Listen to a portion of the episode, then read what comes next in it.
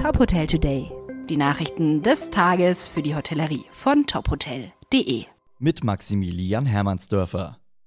Während der Corona-Krise hat die Gastronomie in Deutschland nahezu jeden vierten Job verloren. Das ergibt sich aus Berechnungen des Statistischen Bundesamtes.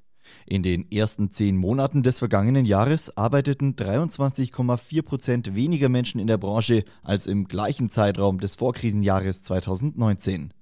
Besonders hart hat es die Beschäftigten von Bars und Kneipen getroffen. Hier musste seit 2019 fast die Hälfte der Belegschaft gehen. Neben dem Arbeitsplatzabbau bildeten die Betriebe auch deutlich weniger aus. Zahlen aus 2020 besagen beispielsweise, dass 20 Prozent weniger junge Leute eine Kochlehre begonnen haben als im Jahr zuvor. Ausbildungen zum Systemgastronom oder zur Restaurantfachkraft waren ebenfalls deutlich weniger gefragt. Die Omikron-Welle nimmt in Deutschland an Fahrt auf. Das Robert Koch Institut meldet den vierten Tag in Folge einen Höchstwert bei der Inzidenz. Diese liegt nun bei 528. Die Lage auf den Intensivstationen verbessert sich dagegen von Tag zu Tag. Zahlreiche Bundesländer haben in der vergangenen Woche ihre Maßnahmen angepasst. Außer in Bayern gilt für die Gastronomie überall die 2G-Plus-Regel. Der DeHoga Hamburg spricht gegenüber der deutschen Presseagentur von einem Lockdown für die Branche.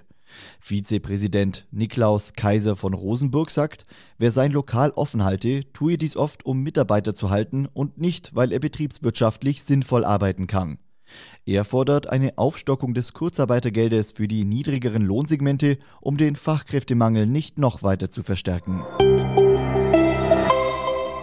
Die deutsche Hospitality will in Saudi-Arabien Steigenberger Porsche Design Hotel Projekte entwickeln und betreiben.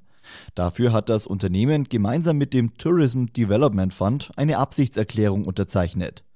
Die Steigenberger Porsche Design Hotels sollen das Porsche Lifestyle Design mit der Gastfreundlichkeit und Servicequalität von Steigenberger verbinden und ein innovatives Hotelkonzept im Lifestyle-Segment bieten.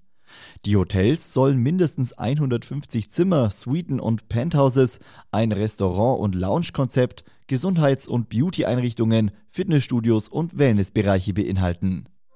Weitere Nachrichten aus der Hotelbranche gibt's immer auf tophotel.de.